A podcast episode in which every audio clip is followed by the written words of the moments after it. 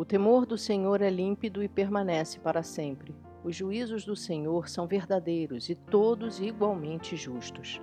São mais desejáveis do que o ouro, mais do que muito ouro depurado, e são mais doces do que o mel e o destilar dos favos. Salmos 19, 9 e 10. Toda a palavra de Deus nos ordena termos em nosso coração o temor do Senhor. Ele é o princípio da sabedoria. Salmos 111, 10. E Jó completa dizendo que apartar-se do mal é o entendimento. Jó 28, 28. O temor do Senhor é amá-lo, honrá-lo, reverenciá-lo, reconhecendo que ele é soberano. E por que não dizermos ter medo?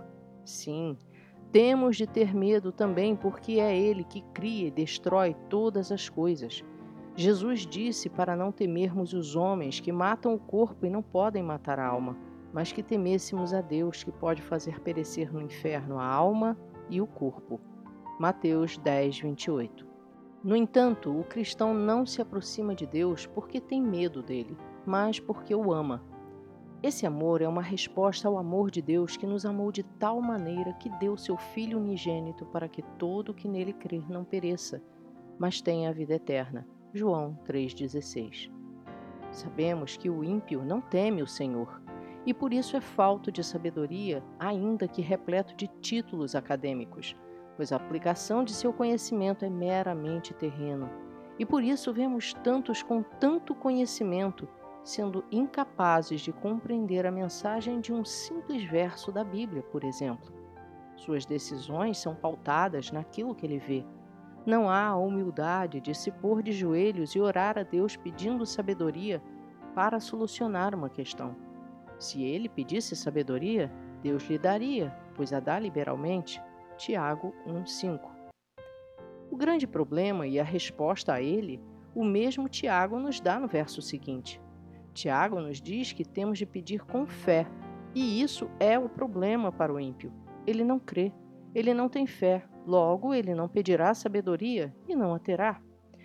Os juízos de Deus são mais desejáveis que muito ouro depurado.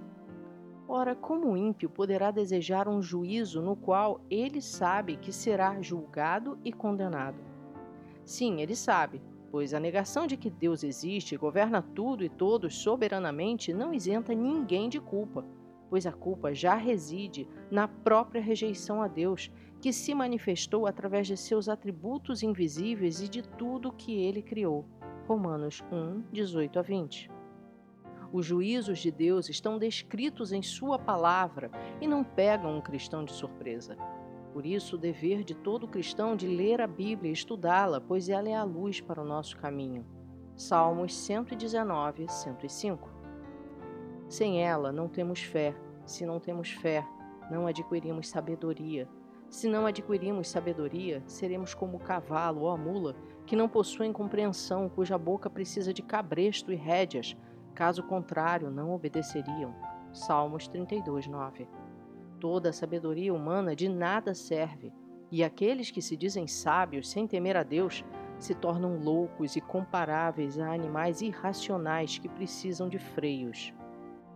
Os juízos de Deus vingam o sofrimento que os ímpios impõem aos justos no mundo. Os juízos de Deus são doces como mel na nossa boca porque temos a certeza de que sua aplicação é o cuidado de Deus para com os que esperam por sua justiça e têm pressa na aplicação dela, como está em Apocalipse 6:10. Até quando, ó soberano Senhor, santo e verdadeiro, não julgas nem vingas o nosso sangue dos que habitam sobre a terra? Sigamos, pois, confiando em Deus e ansiando pelos seus juízos, pois todos eles são justos porque justo é aquele que os cumprirá.